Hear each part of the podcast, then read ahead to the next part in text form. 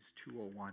Grab your Bible, if you would, church, and open it to John's Gospel, chapter 11. And um, this morning, we're going to continue uh, the journey we began last week, learning about the promises that God has very specifically made to us about some very specific things. Uh, the Bible says that faith is what pleases God, and it is our faith in His specific promises that He wants to lead us into, to grow us into. Um, we're also learning in this series that there are some things God has not promised, and we need to be able to tell the difference. Because one of our enemy's great strategies is to deceive us into thinking that God has promised something that He hasn't, so that then when that promise isn't kept, it estranges us from Him. We feel like, well, you made me a promise even though he never said any such thing. So we're learning about the promises he has made that he wants us to anchor our souls to, and we're learning about the things he has not promised. Uh, this week we're going to take the second step in that journey. And, and let me begin by telling you something that you already know, and that is that there are a lot of things I don't understand. Can anybody relate to that feeling? I think we all can. I came across a website this week that was just a long list of of stuff we don't understand, I thought I'd share a few things with you. Like, for example, why are there interstate highways in Hawaii? Have you ever thought about that before? I mean, they are. I checked it. There are. They're called interstates. I don't know why there's interstate highways in Hawaii. Uh, why are there flotation devices under airplane seats instead of parachutes? A really good question. You probably thought about that yourself before. If a cow laughed real hard, would milk come out of her nose? Maybe. I kind of want to find out now. I kind of want to know. Why does your nose run but your feet smell? It's a good question, right? Uh, why are there self help groups? Have you ever thought about that before? Self help groups. Think it through, it'll come to you. Why do you wear a pair of panties but only one bra? Only talking to the ladies there in that moment, so stay with that. If pro is the opposite of con, is progress the opposite of Congress? It's entirely possible, something to think about. If corn oil comes from corn, where does baby oil come from? Now, there's a profound question to just kind of ponder.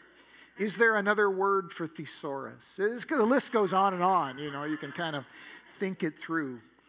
Lots of things that you and me don't understand are kind of funny, but some aren't. I don't understand why babies die.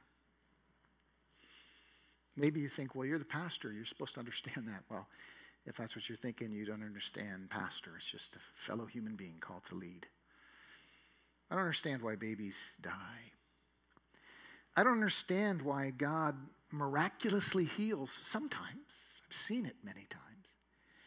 And yet doesn't heal other times. I don't understand why I feel some of the things I feel or why I do some of the things I do. Right along with the Apostle Paul, I, I find myself saying, I don't understand what I do sometimes. For what I want to do, I don't do.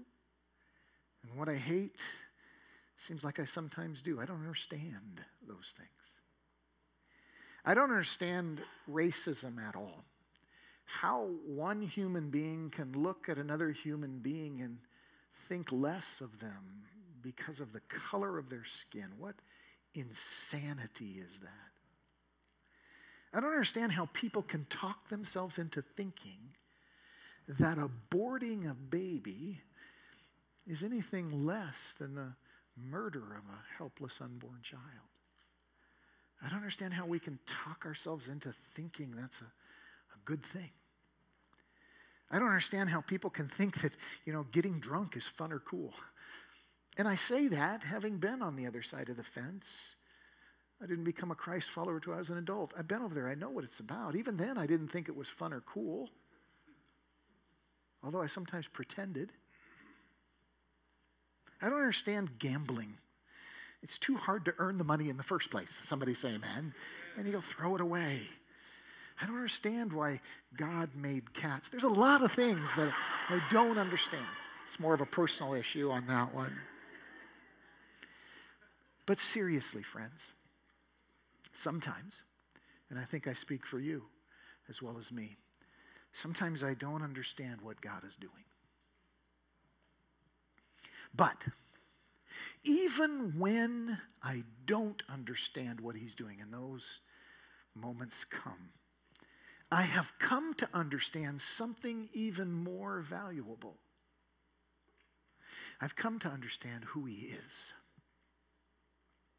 And that carries me when I don't understand what he's doing. We're, we're learning God's promises. This morning, we're going to hear Jesus make a very specific promise about life and death, about life after life. We're going to hear him make a promise. The same Jesus who said, Heaven and earth will pass away, but my words won't pass away. We're going to hear him make a promise that we can absolutely count on. But then he's going to offer us something more. And it's the something more that's going to help us when we don't understand. Turn to John's Gospel, chapter 11, beginning with verse 1, and let's enter a moment filled with a lack of understanding of what God is doing. And let's, let's do that together. John chapter 11, beginning with verse 1, here's what the Bible says. It says, Now a man named Lazarus was sick. Not the only Lazarus in Scripture, not even the only Lazarus in the Gospels, but a man named Lazarus was sick. He was from Bethany, the village of Mary and her sister Martha. In fact, he's their brother, he's part of their family. This is the Mary and Martha who we hear so much about, part of the inner circle, very close to Jesus. And this Mary, whose brother lay sick, was the same one who poured perfume on the Lord and wiped his feet with her hair. This is someone who loves him intimately, deeply, closely. So, the sister, the sisters sent word to Jesus and said, very understandably, Lord, the one you live, love is sick. Now, why are they doing that? Because they had seen him heal. They knew his power. They'd seen him, in fact, raise the dead on more than one occasion prior to this moment. They knew he had power to heal Lazarus, their brother, who was sick. And so, in their love for, for their brother, they, of course, sent to Jesus, said, Lord, come, come and heal. Now, let's take in the context of this moment for a moment. Lazarus' illness, we know ahead of time because we know the end of the story. Lazarus' illness is serious. It's life threatening. In fact, it's going to take his life before the end of the story. Was it cancer? Maybe. I don't know. Was it tuberculosis or ALS or some kind of killing fever like Ebola or pneumonia? We don't know, but it's like that in that it's going to take his life. His sisters can feel it. So they send to Jesus and they say, Hey, Come do what you do, please. Come do it for us. And notice also that Lazarus' illness is serious and that these sisters, church, are believers.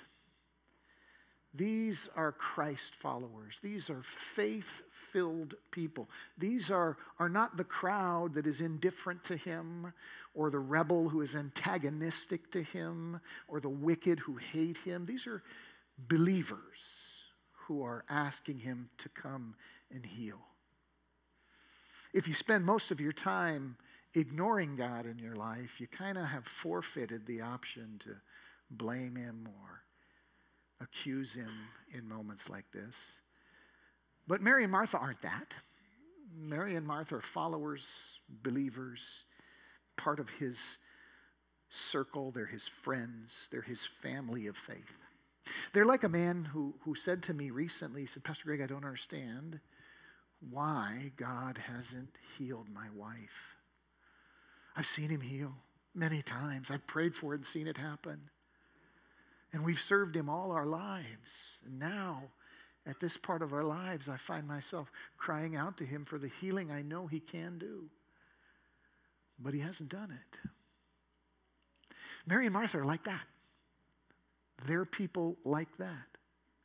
And we also know in this story that Lazarus is very special to Jesus. The sisters in verse 3 call him the one you love.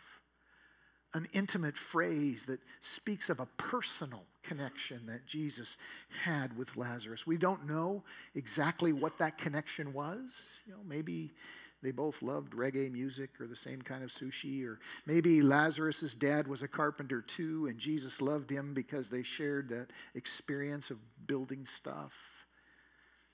We don't know what the connection was, but we know it was there. Lazarus is not just a face in the crowd to Jesus, he's a friend. He's more than a friend, he's the one he loves. And, and, and we know also, church, that Jesus feels that way about us.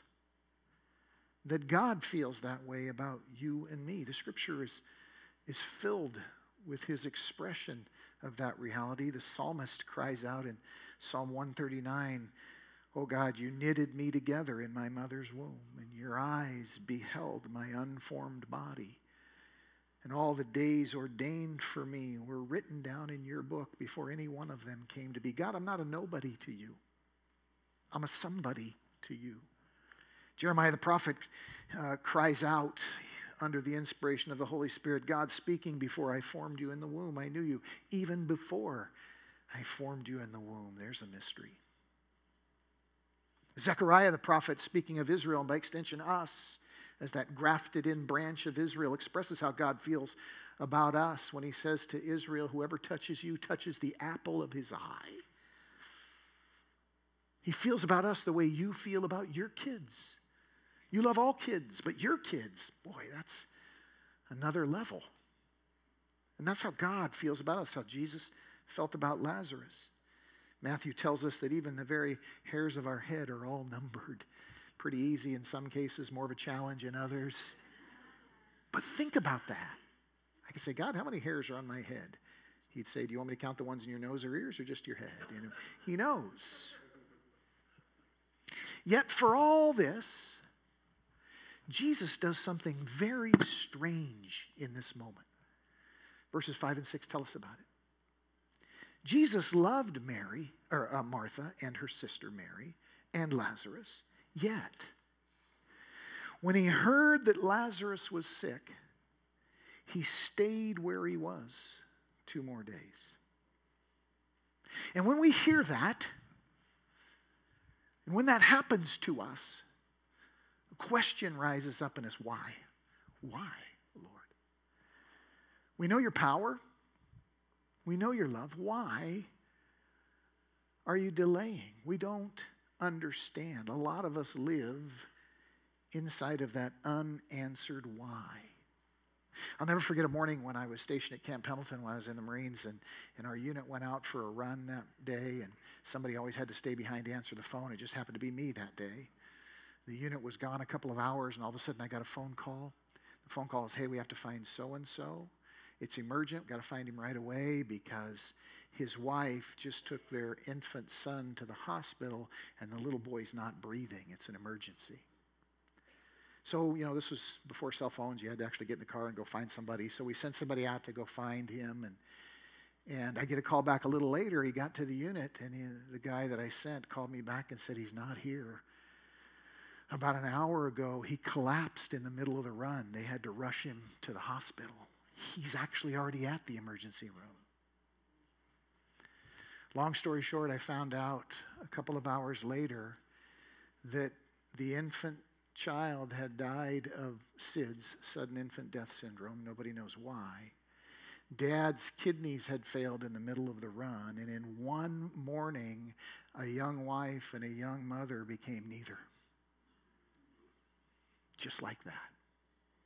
She woke up that morning with a husband and a son. By lunch, she had neither. I don't understand why. Anybody who tries to say they know why that happened, they're lying. And you and I feel that. And things like that happened. This is a moment like that. And because of how it feels, look at verse 20. When Martha heard that Jesus was coming, she went out to meet him, but Mary stayed at home. Now we're going to see what was on Martha's heart as she went to greet him in a moment, but stop and think about Mary. This is the Mary that sat at Jesus' feet while Martha was working in the kitchen. This is the Mary who was all about him. This is the Mary who poured out the perfume, a year's wages, on his feet and anointed him, and who Jesus commended. This is that Mary, and now she won't even go out to meet him.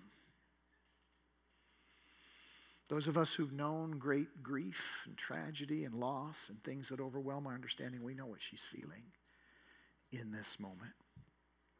Keep in mind, that Mary and Martha had seen the Lord do many miracles before this time. Everybody knew it. Mary and Martha knew it up close and personal.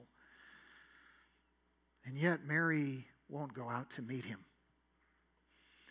But understand this she feels what she feels, church, not because she doesn't believe in him, but because she does. She feels what we she feels because of her faith. If she had no faith, she'd be indifferent. She wouldn't consider him any different than anybody else. This moment would not uh, create a challenge to their relationship.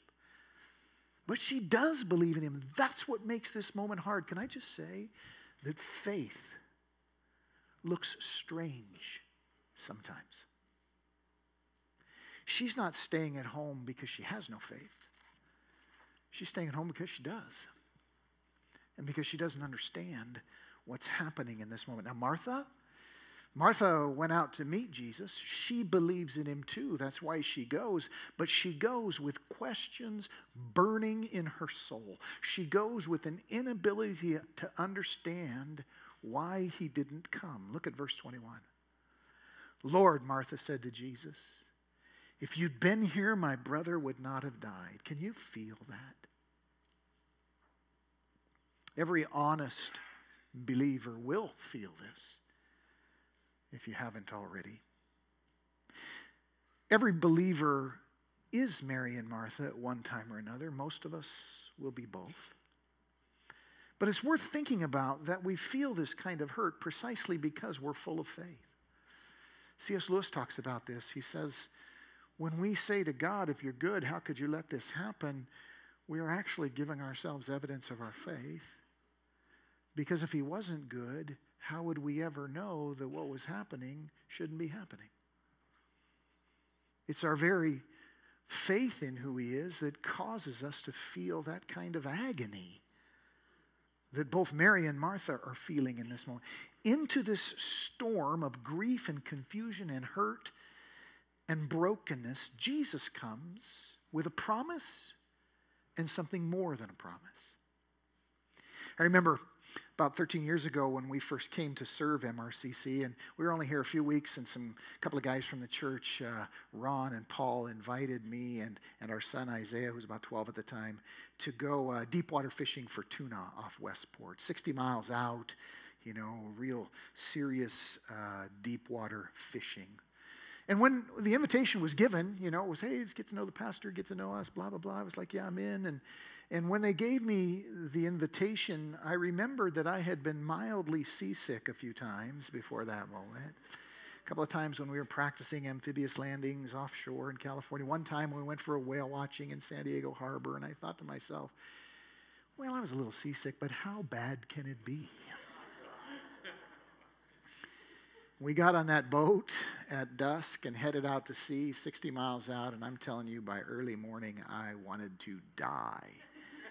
If somebody would said, any volunteers for death? I'd have said, me. I'm, I'm up. I'm just, I mean, it's awful. Seasickness is horrific. Uh, you just feel it in your soul. All I could do was lay in the center of the boat and groan, you know. My buddies and my son, they felt bad for me, but not bad enough to let it interfere with their fishing, of course. They carried on. And to this day, Isaiah remembers that trip as one of the funnest days of his childhood. What can I say? The only thing that helped me in the midst of it was the memory of solid ground. And, and it actually works a little bit. You lay there and you think to yourself, oh, yes, I remember what dirt felt like under my feet. Oh, what a glorious feeling.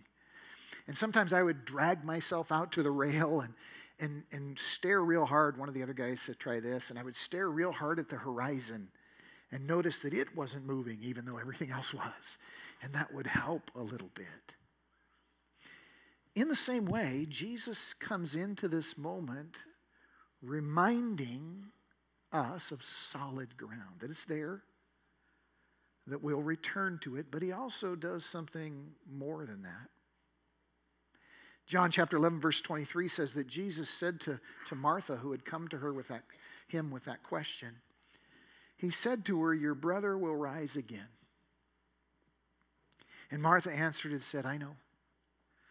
I know he will rise again at the resurrection at the last day. And it's at this moment that most of us stop as we seek to comfort one another. Remember, there's a resurrection. Remember, we'll rise again. Jesus doesn't stop. Jesus takes it a step further. He says he'll rise again. Martha says, I know. And then Jesus said to her, Martha, I am the resurrection and the life. He who believes in me will live even though he dies. There's the promise. That's the promise that God invites us to, to plant our active faith on here and now and every day of our lives. But notice what he says first Martha, I am the resurrection and the life. In other words, Jesus doesn't just help Martha remember religious facts. He doesn't just help her remember a spiritual doctrine, a Christian truth. As profound as that is in and of itself, he doesn't stop there. He doesn't only offer that, instead, he takes her acknowledgement of that religious fact and turns it into something personal. He says, Martha, I am the resurrection and the life. This promise isn't just a, a, proposition that you nail to the wall in your bathroom so that you can get a warm fuzzy when times are tough. This is more than that. Martha, what's happening here in this moment is coming through me, and you know who I am, even when you don't understand what I'm doing. Jesus knows she doesn't understand why he waited two more days. He knows that. And so, what he offers to her is not just the promise, but also he says to her, Remember who I am, Martha. You know me. And so, look at what I'm doing or not doing in light of what you know of me. And hold on to me even above and beyond the promise. There's a huge difference between holding on to a promise and holding on to a person. Jesus is inviting Martha to hold on to him personally. You know, all parents learn stuff about God from their kids. Have you noticed this? I had no idea that was going to happen. But when we became parents, I was stunned by how many ways and in what profound ways God would speak to me about who He is through our son. He would use him daily to reveal Himself to both of us. And I remember one morning, I'll never forget it, when Isaiah was just a toddler, and for whatever reason, I can't get inside of his little toddler head. I don't want to get inside of his adult head. This was his toddler head, and he just really didn't want me to go to work that day. And it wasn't a little thing to him. He wailed and cried and begged, Daddy, stay home. We still say it around our house. Stay home today. And he cried and he clung to my legs. And, you know, I'd sit with him on the couch and say, Son, I got to go to work. I'll be back. I'm coming back. And I had to hug him, but he was just inconsolable. And in a very real way, God's in that position with us. You know, when I sat there on the couch that morning, every part of me wanted to explain why I had to go to work. And today, Isaiah totally gets it. He actually remembers that day, and we laugh about it. And now he's like, Dad, you got to go to work. It's what you got to do and you go for me. He totally gets it. But then he didn't. And no matter how badly I wanted to explain it to him, he couldn't understand it. And sometimes it's like that with us and a Father God. We're just too small. Listen, church, God is doing stuff way beyond our understanding in our lives, around our lives, in our world. And no matter how much He would love us to understand, we're too little now to grasp it. And so Jesus gives us a promise. And then He invites us to hold on to Him, even when our understanding of what He's doing falters and fails. You know, this is what Job learned. Job lost seven kids, all his kids, lost his wife, lost his health, lost everything. It was overwhelming. He could not understand what God was doing. And it's easy for us to see that story and go, yeah, yeah. But at the end of Job's story, he's the one who says, What you were doing was too wonderful for me. I get it. I get it. At the end, he's the one who says, It was worth it. Wow. Jesus comes into this moment and invites us not only to stand on the promise that we all know, but to stand on who we know Him to be when our understanding is overwhelmed. When we stand on His promise about death, trusting Him personally, even when we don't grasp what He's doing, we gain the ability to wait until the promise comes true. Look at verses 38 and following of John chapter 11. The Bible says, Jesus, once more deeply moved, we'll come back to that, came to the tomb. It was a cave with a stone laid across the entrance. He said, Take away the stone. Lord, said Martha, the sister of the dead man, by now there's a bad odor. He's been in there a while. Jesus said, Did I not tell you that if you believed, you would see the glory of God? So they took away the stone. Jesus called out in a loud voice, Lazarus, come out. The dead man came out, his hands and feet wrapped with strips of linen, a cloth around his face. Jesus said to them, Take off the grave clothes and let him go the promise came true. But in between the promise being made and the promise coming true was stuff that Mary and Martha didn't understand. And so Jesus says, Remember who I am. God invites us not only to stand on his promise, church, but on his person as revealed in Christ to stand on who we know he is. This is what the apostle John did, in, uh, or Peter did in John chapter 6. It's a powerful moment. Uh, Jesus says to the crowd, um, unless you eat my flesh and drink my blood, you can have no part of me. And the crowd said, What are you talking about? And Jesus repeated himself and he said, I'm telling you. They, they, were ignoring the fact that he'd used parables and figures of speech all the way through his ministry. They were ignoring it in this moment. And he insists on it. He says, I tell you the truth, unless you eat my flesh and drink my blood, you have no part of me. The Bible says that from that time forward, most turned back and no longer followed him. The crowd said, We're out of here. We tend to think Jesus went around permanently popular. Not true. In fact, that very same crowd was going to be screaming for his crucifixion in a short time. But Jesus, in this moment, turns to the disciples. He's got a small group left. He says, Are you going to leave too? And Peter gives this epic reply. Peter says, Lord, where are we going to go? We know that you're the Holy One of God. You have the words of eternal life. Where are we going to go? Translation We don't understand what you're doing either. Eat your flesh, drink your blood. What are you talking about? We have no idea what you're doing right now. But we know who you are. And so we're going to trust that when we don't understand. Peter says, I'm going to trust that when we don't understand. Whenever I see that moment, I think of my grandfather, who was so important to me growing up, the most significant adult male in my life, made all the difference growing up. And yet, when I became a believer, I never knew him to live the life of a believer. I shared the gospel with him. He listened. He assured me that he believed, but I never saw it lived out in his life. And then, and then he was gone. And there's this part of me that says, Where's grandpa going to be someday? And I don't have the answer to it. And if I pretend that I do, I'm just pretending. But here's what I know I can trust Jesus with my granddad. I can trust who Jesus is with my granddad. All the things I don't understand, I don't understand.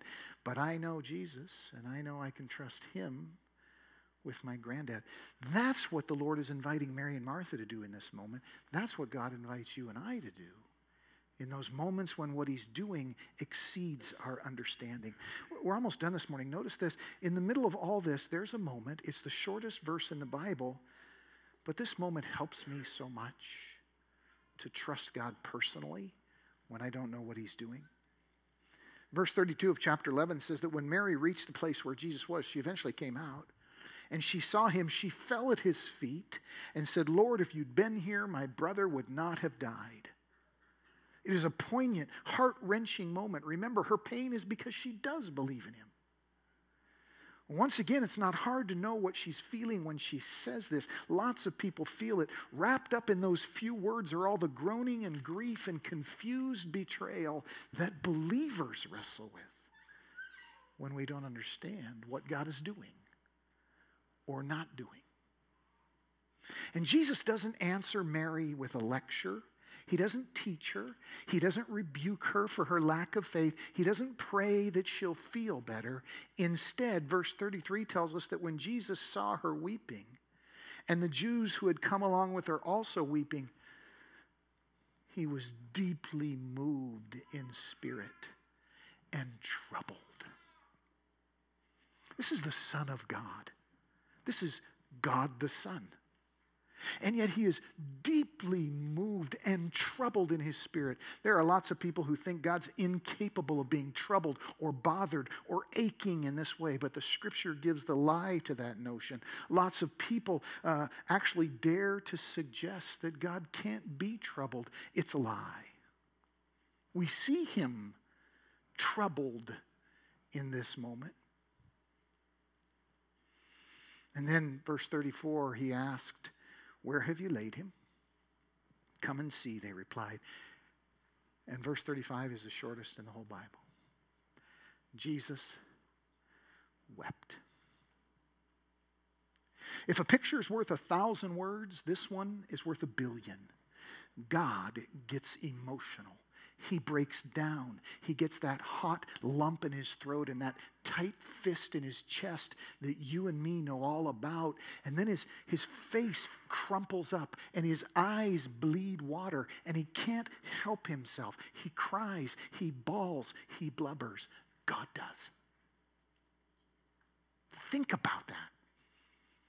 Think about what that reveals about who he is. Lots of us stop at giving doctrinal answers. Someday there'll be a resurrection. Jesus doesn't. He weeps with them. He weeps with us. A friend of mine said to me the other day, I never felt closer to my dad than when I saw him cry as he buried his dog. It was the first and only time I ever saw him cry. Why did he feel closest to his dad in that moment? Because tears tell us something about the one who gives them. And when Jesus says to me, Greg, when you don't understand, remember this is me. Remember who I am. Don't just hold on to my promise, hold on to who I am. When we are invited to do that, it's above and beyond our understanding. And that is what God invo- invites us to put our faith in as we wrestle through grief or mortality or life after life. Jesus says, Trust me. Remember, Greg, I am the resurrection and the life. This is me you're talking about here. I know you don't understand, but remember who I am. This morning, God wants to invite you to do that. Can I invite you to bow your head and close your eyes for a moment as we get ready to close this morning? And,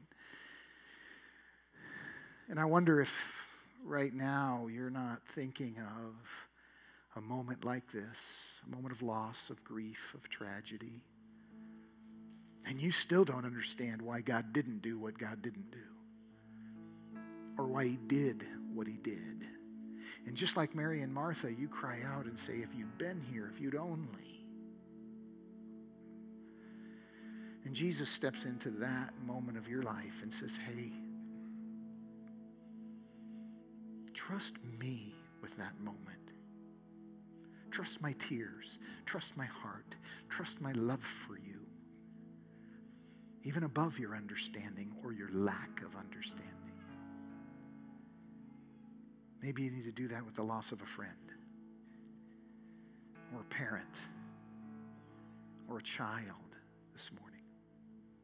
Jesus invites you not just to believe his promise, but to see his tears, to see his love, and to trust who he is even when your understanding fails. Father God, we thank you for your word this morning, Lord. As each of us walks through moments like this, help us to see you for who you are. Help us to grab hold of who you are, not just an understanding about how you work. We pray for that this morning. And we ask it in Jesus' name. Amen. Would you stand, church? Mm-hmm.